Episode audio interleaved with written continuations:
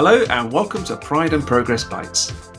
In this mini series, we hear from LGBT plus educators and allies, each sharing short stories of pride and progress in their school or community.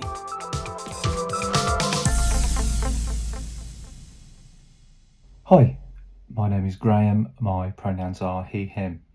I've taught mathematics at the same Catholic school for the past 27 years. Um, we've often heard in the Pride and Progress podcasts about the impact of Section 28 on both pupils and teachers.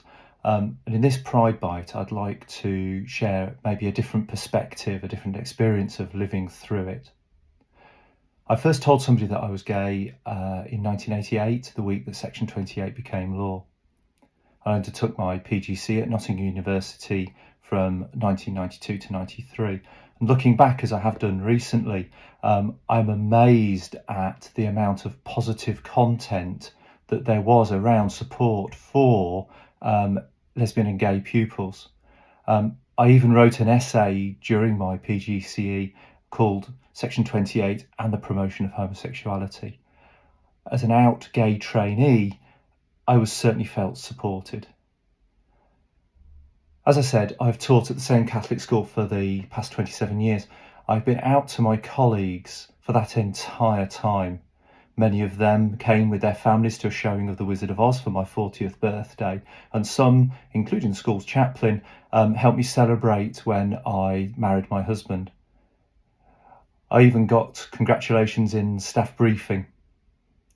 As an out gay teacher, I've always felt supported.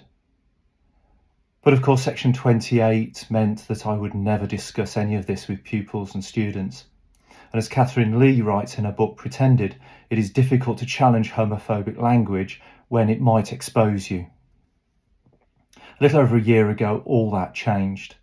A sixth form student who I taught during year 10 and 11 told me that the red ribbon I wore each year on World AIDS Day, the 1st of December, um, sent her a really clear and affirming message.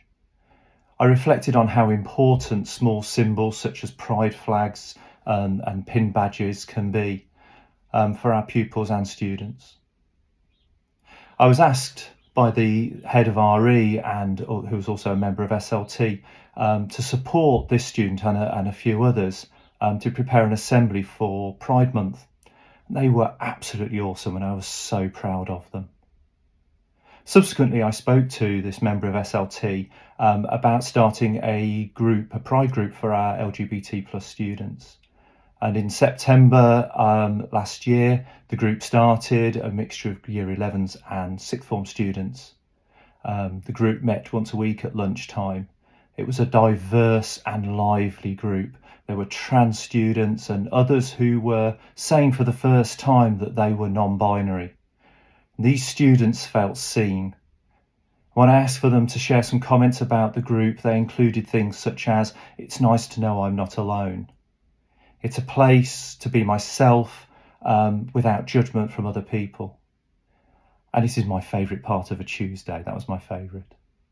However, when the Trust heard about our group, they were a little uneasy. I was asked to close the group um, for the time being, how on earth could I say to these students that this group was going to close? So we carried on meeting together, eating our lunch every Tuesday lunchtime. Eventually, the Trust, after pressure from heads of the schools, decided that they should put together some guidance for schools. This work is ongoing, um, but the CEO and lead chaplain came to one of our Tuesday lunchtimes and listened to our students. So, what effect has this had on me after 30 years of teaching? Last November, I was privileged enough to be able to attend the NEU's LGBT Plus Educators Conference, where I met some amazing and inspirational teachers, including Sue Sanders. And I've recently been elected as a member of the NEU's East Midlands Region LGBT Plus Members Organising Forum. And through this role, I hope that I will be able to represent and support other LGBT plus mem- um, teachers. So, what is the point of telling you all of this? Like many others, my career has had the long shadow of Section 28 over it. Um, I will never really know its full impact, There are pupils and students who I never felt able to support, and others who saw those symbols and took hope. It is never too late to make an impact.